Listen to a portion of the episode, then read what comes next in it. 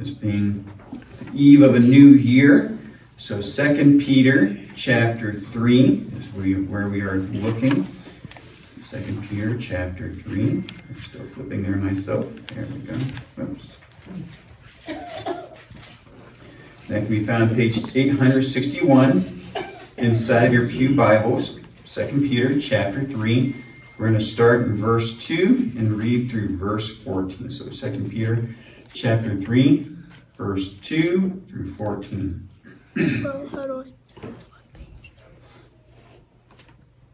I want you to recall the words spoken in the past by the holy prophets and the command given by our Lord and Savior through your apostles. First of all, you must understand that in the last days scoffers will come, scoffing and following their own evil desires. They will say, Where is this coming he promised? Ever since our fathers died, everything goes on as it has since the beginning of creation. But they deliberately forget that long ago, by God's word, the heavens existed and the earth was formed out of water and by water. By these waters also the world of that time was deluged and destroyed. By the same word, the present heavens and earth are reserved for fire, being kept for the day of judgment and destruction of ungodly men. But do not forget this one thing, dear friends. With the Lord, a day is like a thousand years, and a thousand years are like a day. The Lord is not slow in keeping his promise, as some understand slowness. He is patient with you, not wanting anyone to perish, but everyone to come to repentance. But the day of the Lord will come like a thief. The heavens will disappear with a roar, the elements will be destroyed by fire, and the earth and everything in it will be laid bare. Since everything will be destroyed in this way, what kind of people ought you to be? You ought to live holy and godly lives as you look forward to the day of God and speed its coming. That day will bring about the destruction of the heavens by fire, and the elements will melt in the heat. But in keeping with, the, with his promise, we are looking forward to a new heaven and a new earth, the home of righteousness. So then, dear friends, since you are looking forward to this, make every effort to be found spotless, blameless, and at peace with Him.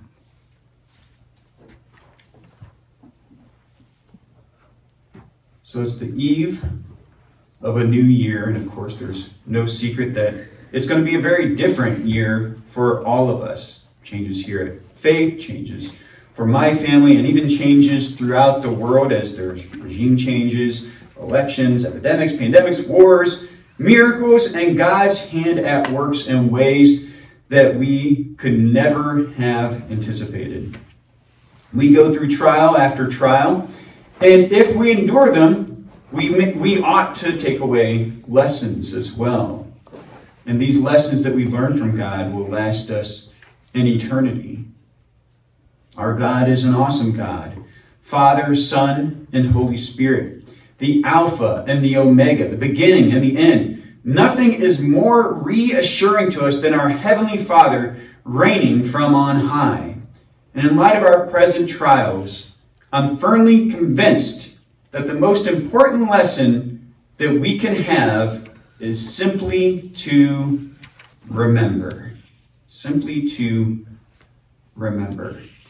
Because how tragic it is when we forget. What despair it brings us to walk away from God's blessings because we lose focus on what God has done for us. Forgetting can be the cause of much pain. And in this past week, I had an appointment actually set up to uh, take my car in. It was to be an early morning appointment. So before I went to bed, of course, I had it in my mind. You need to wake up, and the first thing you need to do, get out of bed, get around, and get that car into the shop. Now, my alarm, ironically, is set to the song of uh, Bang on the Drums. And if you're unfamiliar with that song, the way that it goes, and by the way, it's the Packers touchdown theme music that people are stealing now, which is not fair, but that's aside from the point. Name of the song is Bang on the Drums, and the way the song goes is I don't want to work, I want to bang on my drum all day, and so forth. And it goes on like that. So my reaction was I reached over to the alarm, I shut off the alarm, and I went back to sleep because what went through my mind was, well, I don't work today. What am I doing getting up so early? So I shut off the alarm. Well, after a few hours of shut eye, I was abruptly awakened by the buzzing of another alarm. And I almost ignored it, ignored it until the question came through my mind is, don't you have something to do today? And then it dawned on me, oh yes, the car appointment. So I had a teeny tiny bit of time to be able to get out of bed, to get around, and to take the car into the shop. And by the way, when you get up at the last minute, you can, you would not believe what ends up happening. Cars break down literally right in front of you in the turn lane that you need to take. And on top of that, I go to take a left turn onto a street that I normally don't take, but I know that it's faster to get to where I was going. Construction! Can you believe that? Never ceases to fail. So, forgetting can cause a lot of pain, even in these simple matters. And if something like that can cause pain, forgetting about a simple car appointment, then what must forgetting about God do to us? What kind of suffering can that cause us? 2 Peter chapter 3 verse 2 says, I want you to recall the words spoken in the past by the holy prophets and the command given by our Lord and Savior through your apostles. 2 Peter 3 5 says, They deliberately forget that long ago, by God's word, the heavens came into being, and the earth was formed out of water and by water. And then 2 Peter 3 8 through 9 says, But do not forget this one thing, dear friends. With the Lord, a day is like a thousand years, and a thousand years are like a day. The Lord is not slow in keeping his promises. Some understand slowness. Instead, he is patient with you, not wanting anyone to perish, but everyone to come to repentance. So, what was it that the Apostle Peter was wanting the people back in that day and for us to remember? What was it that he was saying that some people would eventually try to forget? He started this passage by urging us to recall the words of the prophets and of our Lord and Savior, Jesus Christ. I have to say, within the Western church, we've reached kind of a, a crossroads in the West. The church has been faced, I would say, using the crossroads sort of example, with four directions that we could potentially go as a whole. The church can go to the left. And going to the left is the choice to blatantly forget God's word and to build a church based on cultural trends instead of what God tells us to do. And many churches have chosen this already and have proven that it ensures the destruction of their organizations. What about to the right? We could go to the right, correct? I almost said right, right? That would have been kind of funny. But we, we could go to the right. And our assumption immediately is well, to the right must be the opposite to the left, correct? Because they're opposite directions. But no, not really. Instead, if you look at it in terms of like what we see in the right, you know, in manner of speaking in political terms, the conservative church versus the liberal church, and, and this being the right in that respect, what oftentimes gets said is, well, we want to still believe in God's word, but we don't want to offend anybody. We want our churches to look like the world, but not necessarily be the world. So we'll preach the forgiveness of sins because everybody likes hearing about the forgiveness of sins, but we may not tell you what a sin is. Going to the right in that respect is toxic within the church. It practices a form of godliness, but it lacks any sort of power. Well, maybe a good direction, I know you're going to say, yeah, that's ironic, is, uh, is backwards. Would choose backwards? Uh, we could go backwards. You know, kind of like what the Israelites did when they left Egypt and they started grumbling, like, you know what, back in Egypt, we had it good. The food there was excellent. And you know what? We never had to wonder about what our days are going to be like, but out here we are wandering in the desert. We don't know what to expect day by day. Well, in the respect of backwards as it relates to the church, I would say that, um, that we recognize, of course, that we've been unshackled from captivity, but instead of taking the liberties given to us by God, that we are no longer bound by the law, but rather that we are under the law of grace, that instead what going backwards does is it forces us to make a bunch of rules that will shelter us from the world. In other words, let's create rules that are going to make us look strange, act strange, and let's hold to a bunch of rules that aren't even promoted inside of the Bible. In fact, on that note, Let's cherry pick scripture to even justify some of these bizarre things that we end up doing. Going backward may preserve the church for a little bit, but it wouldn't last long and it wouldn't help anyone. And of course, the logical conclusion we can go forward. The funny thing about moving forward is it is the easiest of these options. It is going forward in respect that your eyes are fixed ahead. And all that requires for us as a church is adherence to God's word. Moving ahead with the full counsel of Scripture and becoming students of God's holy word. Reading, praying, working, growing, repenting, forgiving, whatever God commands, we shall do. Against such a church, the gates of hell cannot prevail. 2 Peter 3 speaks with the full counsel of Scripture. For instance, Peter wanted to remind people of God's Word. Because within God's Word, you can see how God has worked and what He intends to do in the future, what His plans, what His works are leading up to. So remember the Holy Scriptures. What sorts of things in the past did Peter want us to remember? The things that he noted? Well, first of all, he said creation. And that goes pretty simple enough because if we don't remember that God is a creator, who do we believe God to be? And then the judgment of the flood.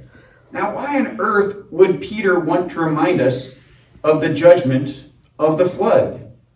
Well, because it was a worldwide judgment. And leading up to that, only one family was spared because only one family was wise enough to remember the Lord their God. Likewise, another judgment is coming. We learn this in the scriptures and will come like a thief in the night, unexpectedly, without warning. Question then comes so why hasn't it happened yet? After all, people back then were forgetting and walking away from God's word, and today we see people forgetting and walking away from God's word. We see churches intentionally walking away from the Bible and denying what it says. We even see people saying that God's hand was not active in creation. God did not really judge the world with the flood. All things go on as they have since the beginning of creation. So, where is this judgment that God promised long ago? And in conclusion, well, I guess it just isn't going to happen. Oh, Peter took odds with that.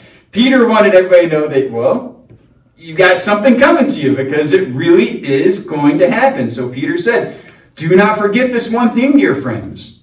With the Lord, a day is like a thousand years, and a thousand years are like a day. The Lord's not slow in keeping his promise, as some understand slowness.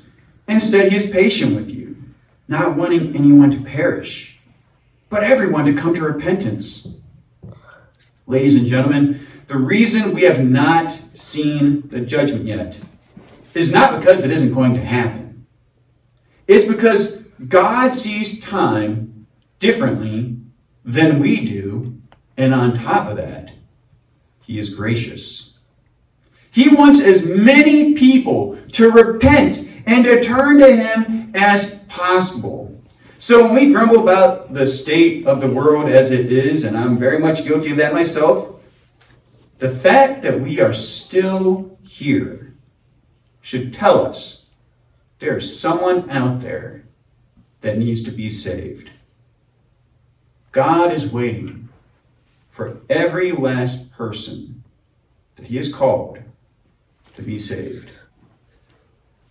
So we've looked at what people have forgotten about the past and what people fail to believe about the future. What does Peter say that we should remember for the moment? Let's read verse 14 again.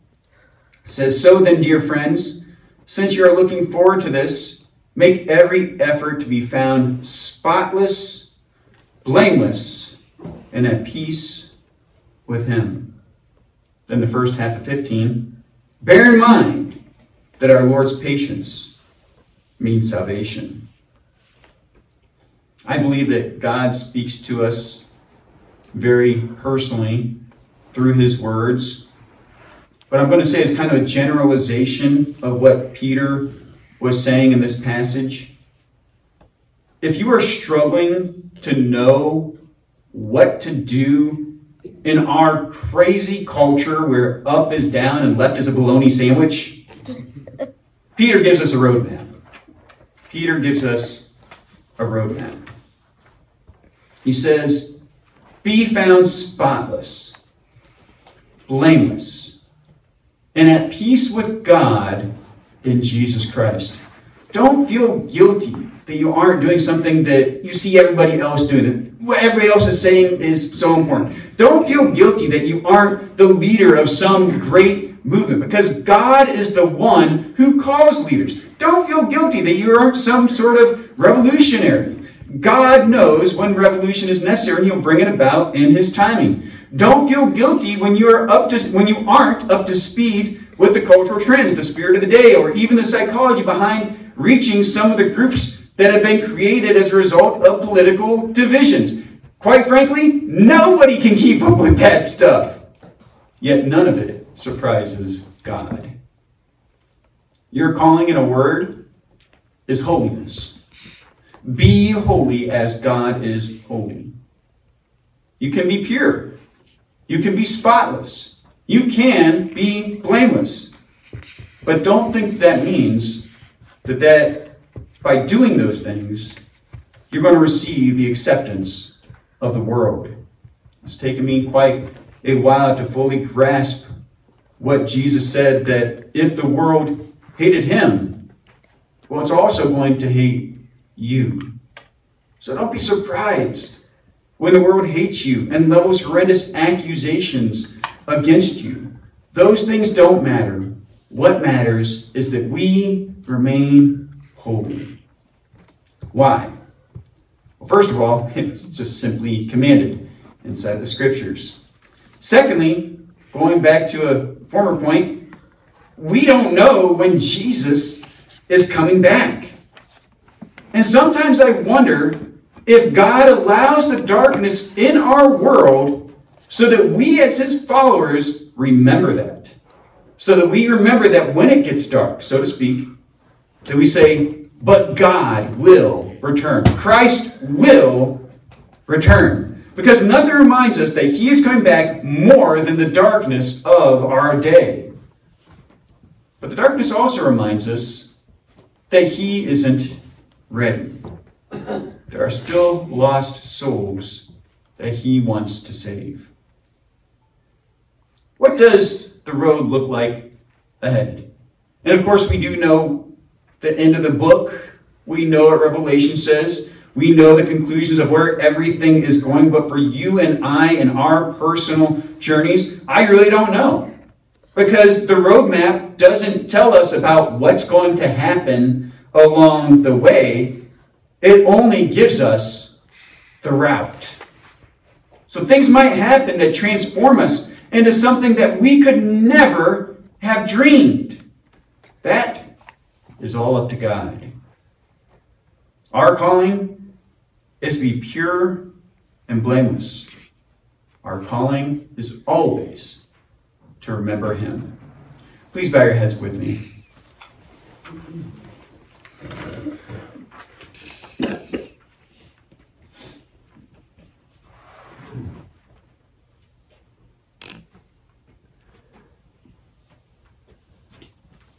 Heavenly Father, we know that you are faithful yesterday, today, and forever. And Father God, as we move into this new year, with all the new journeys we're going to be embarking on, we know that we can rest our anchor upon you, knowing, Lord, that we have a firm foundation and that no one, no one of us can be shaken so long as we remain in you, that we abide by your word. So, Father God, I pray you press it upon our hearts to be faithful to you, to follow you in all your ways, to love you with our whole hearts and strength and minds. Father God, I pray that as we go from here today, Lord, that our thoughts be fixed on you. We remember what you've done in the past for us, and we look forward to the things that you have in the future. Strengthen us for the journey. We praise in Jesus' name. Amen.